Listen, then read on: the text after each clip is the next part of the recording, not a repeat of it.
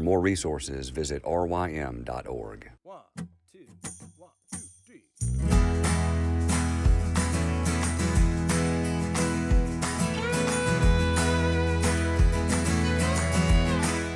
The Local Youth Worker is a daily podcast that's centered on five questions each week. Ranging from the practical to the professional, we're looking for answers to the questions you're asking. Whether you're in full time, part time, or even volunteer youth ministry, this podcast is for you.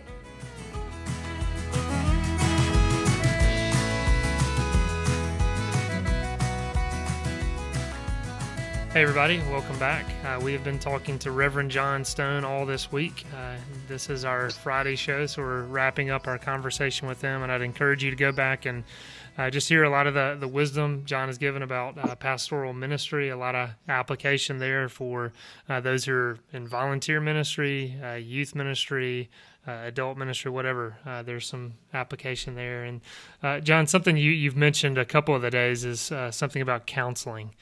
Um, and that's come up. I know we had you on the podcast prior to this, um, and I can't remember those episodes, but we can uh, try to communicate those uh, to people who are wanting to go back and find those. Um, but yeah, you, have mentioned counseling, and so I just wanted to give you. I know people think very differently about counseling. There are different approaches to counseling. Um, we want to uh, give grace and freedom uh, to our brothers and sisters in Christ to think differently uh, in that regard. But uh, what are some thoughts you have about counseling? And I guess maybe why would you say if you're in ministry you should be in counseling? Um, maybe that's a good place to start. Well, yeah, and there's a letter coming with that statement. But I think I think John, here's what I would say. Um, and I want to I want to echo what you said. I'm using the word pretty broadly um, when I say you need to be in counseling, I mean certainly there are people listening who are in counseling and have very specific reasons that they are that are helpful. But here's here's what's probably missing in the church. So the church is a real thing. It's a divine thing. It's an eternal thing created by Christ. But for whatever reason, especially in the West, but I think probably everywhere, the church is a place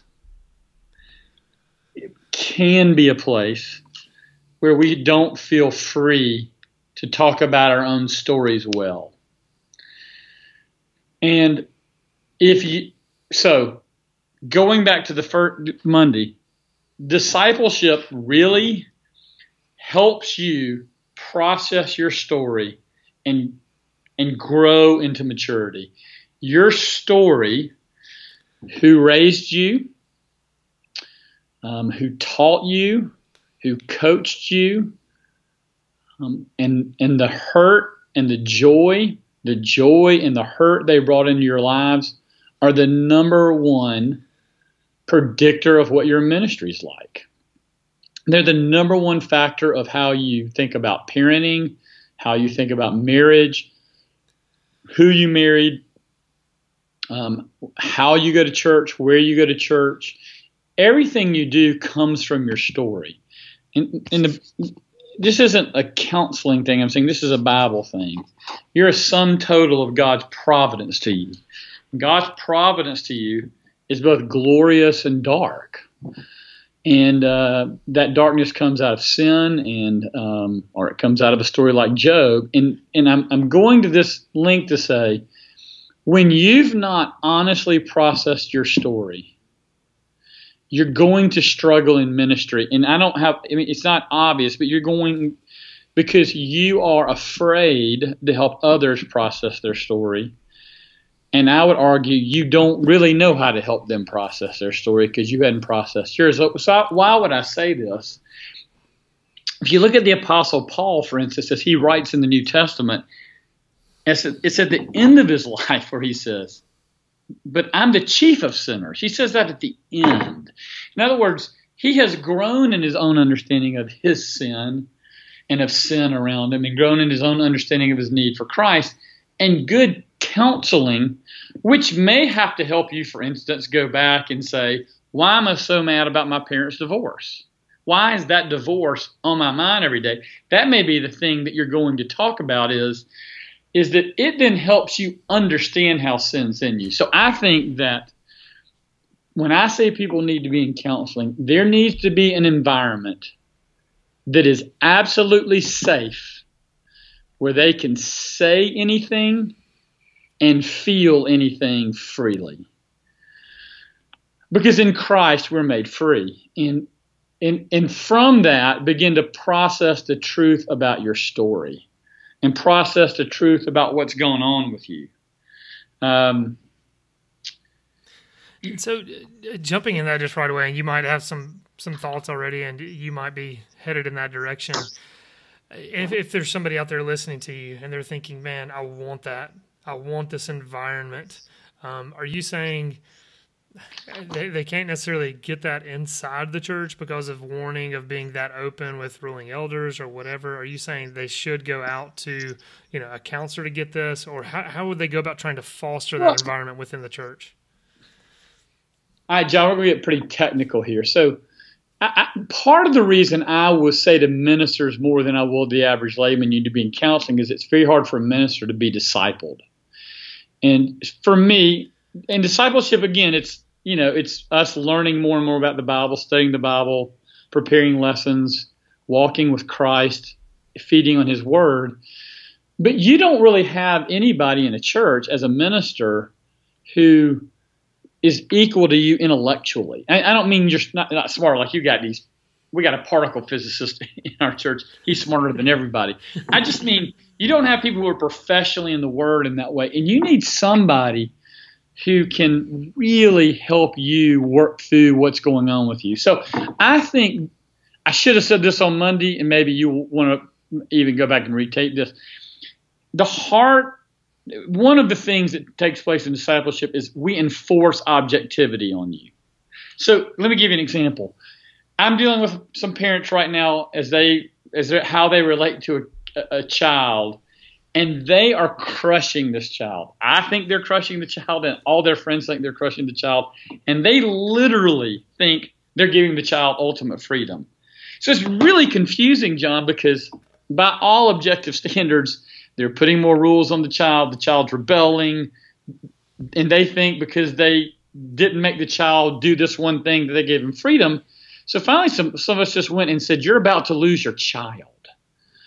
And this one, you know, this one parents who were with us were able to say, "This is what we did to our teenager. This is what happened. You're going," and we were enforcing objectivity on them. So most ministers don't have enforced objectivity, right? I know this is a kind of so John Perritt, you don't have enforced objectivity in your life very much. Enforced objectivity is where you're forced to not be the leader and someone else gets to tell you what's really true and observe who you really are. And in places like really good one-on-one count discipleship or in professional counseling, you're basically paying somebody to give you to give you objectivity. And if any of you who've been to counseling or have not, this is my wife and I to this moment we were in counseling and we went to counseling both waiting for the moment when the counselor would turn on our spouse and say, you know, Marissa, you're really the whole problem with this marriage. And Marissa's waiting for John, you're really the whole problem with this marriage. Like we literally both had that thought that the counselor will side with me against my spouse and I'll and the counselor actually one day stopped us and said, Stop. Neither of you really cares if your marriage works. And y'all have got to decide if you care because I can't help you. Hmm. And in that moment, this woman just spoke wisdom to us. And she was right. It was very sobering. Um, it was very hard to hear. But we really, at that point, were being discipled by this woman where she just said, Y'all are not trying. Um, and so I use this language a lot because ministers are disappointed, they are lonely, they are scared, and they're burnt out. And when I say the church isn't a place you can get that job, I don't. Please hear me in a way I'm not normally heard. That that is very nuanced. I don't mean that no teaching elder or no older man or woman couldn't hear that. But it can be helpful for a minister in particular to have a place where he can go and say, Man, I hate this one leader in our church. And you're the only person I can tell this to. and I need you to help me decide why I hate them. I need you to hear why, like, you need this place where you're working your story out. That's discipleship, where you're understanding your story, but where someone is speaking back into you real words of truth that help you begin to see your own sin and your own struggle. So I, the reason I think that can be hard for a pastor, youth pastor, assistant pastor, head pastor in a church is there would be some things you would say, and I don't mean I'm having an affair, I'm stealing money. There would be some things you would say that could really endanger your job that probably need to be said, but actually probably don't need to be said to somebody in the church. Like, like this committee has always been led by Bill, and Bill is a tyrant, and Bill is hurting people. We all know Bill's hurting people. And why won't anybody take that on? That can't be said always and be safe. By the way, that's a completely made up. I don't know Bill. that wasn't even a reference to a real thing. But in, in what counseling does is it gives you that place. Like sometimes, Sean, you need you need to say something, and when you hear yourself say it, you're like, oh, good grief, that's bad. like, ooh, now that I've said it, I can repent of it. Or sometimes you need to say something and go, no, I'm right about that. And I need to step into that. I need to lean into that. And that's just not, I mean, I wish that was the way my church worked, but it's not. But I'm in a great church. Yeah, it seems like uh, so much, and tell me if, if you agree with it, so much of ministry is internalized, and we're just churning things around in our hearts and our minds. And like you're saying, just getting a place to where you can voice it. Once you get it out of your heart and your mind, you can actually hear what it sounds like. And sometimes, like you said, you can think, wow, that's horrible. Um, or other times it's like, no, that, that's right, and I need some, you know, vindication for this or, or whatever. And so, do you do you sense that that people in ministry internally process a lot and are living in their minds a lot? Yeah, and I think that we're all, whether we're introverted, extroverted, uh, whether we're external guys or internal guys, we all we're all a bit perfectionistic as pastors, and we we just feel the need to have our stuff together and we're haunted by and this is real verses like those of us who teach will be judged more harshly. And so we're more likely to suppress our wife in church so that we don't quote look bad. We're more likely to be harder on our children in church because of people's perceptions. And that and often that's coming from us and not the church. The church might say, well, we're fine if your daughter doesn't come to church if she's not a Christian. You may not be fine that she's not a Christian, but like your church may be okay at that. But there's just this pressure um, in the evangelical West on what a pastor ought to be. And by the way, John, I'm not sure it's I'm not sure the pressure's wrong. Certainly, I will be judged more more harshly. The scriptures say, and certainly I ought to walk in an appropriately holy way but I am still at my core being a human being who's deeply broken and who has been broken by others and is being broken by my present job and by my present family. And I need someone to disciple me in that. So I think the, for me, helping ministers get to a place where they can process their feelings and process their emotions safely in a way that helps them become more holy is what I'm after in counseling. It's why I think people need it. Again, I don't think uh, I, I don't see most people's seminary experience being a place where they have to think as deeply about themselves and their stories as they need to. And now you're 33 and you've got three kids. You have everything you wanted. You're ordained your youth job is great and you are miserable and you don't know why. Hmm. You have no idea why. And you're afraid if you tell somebody you're miserable, they'll fire you or they'll be disappointed in you. You need to find somebody where you can say, I'm miserable, help me. Hmm. That's often a counselor. And, and I think you're getting at, I'm thinking of, um, you know, Paul David Tripp's Dangerous Calling um, and him just years ago uh, speaking. And, and I can't remember the exact context, but there was a time where he was just speaking to those who were doing professional ministry.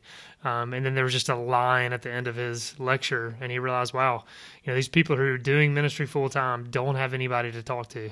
Um, and That's they need right. someone to talk to, and so you're you're really getting at that um, that those who are doing the ministry need someone to talk to, and sometimes that can be a trusted friend in the church. Um, sometimes it can be, you know, those who are doing ministry in a local church that's not your church, um, but that live nearby. Um, but but having someone who can um, be safe for you to be candid with, open with, talk to, and have them speak um, into your life uh, is, as you're saying, vitally important uh, for long term ministry. Um, so that's some, some very good advice again about counseling. Is there anything you want to add to that as we start to close out? Uh, nothing jumps to mind, John. I mean, I, I could, if I really got my stuff together, and I got my stuff together for you, I probably could talk about this for an hour. But this is what I would say to those listening who, and I really honor and understand this, who are skeptical about counseling. For 15 years of my life, I helped hire teaching elders to go do RUF. And probably 75% of those we eventually had to ask not not demand their job wasn't on the line. We just had to had to say because when you're an RUF campus minister, you're moving to some pretty unique places. You don't exactly work for the local church; you work for the presbytery. And everybody I asked to go to counseling would come back to me and say, "Man, that's the best thing we ever did." There's just something about being a minister who needs that. And I think that it's easy for us in the reform world to get in our head and say, well, I want a Christian counselor. Fair enough. But what you what you need is someone to listen to you and help you think your thoughts about you. And I think that is, you know, one of the things I go back and tell my young self, John, from the other day, you need to get in counseling sooner. And there, there's a lot of heartache and pain that I brought on myself and my family, I think, that could have been alleviated if I had started talking about loneliness and burnout and fatigue sooner. So hmm. Hmm. that'd be my parting shot. Well, I know I I sound like a broken record, but I do appreciate um, the counsel you've given over the last several days. I appreciate you taking the, the time out to, to just share what the Lord's taught you in ministry, and I pray that it's a blessing to others. So thanks again for all this uh, time you've given us. Thanks, John. Great to be with you. Look forward to doing it again sometime. Absolutely. Oh, come and buy without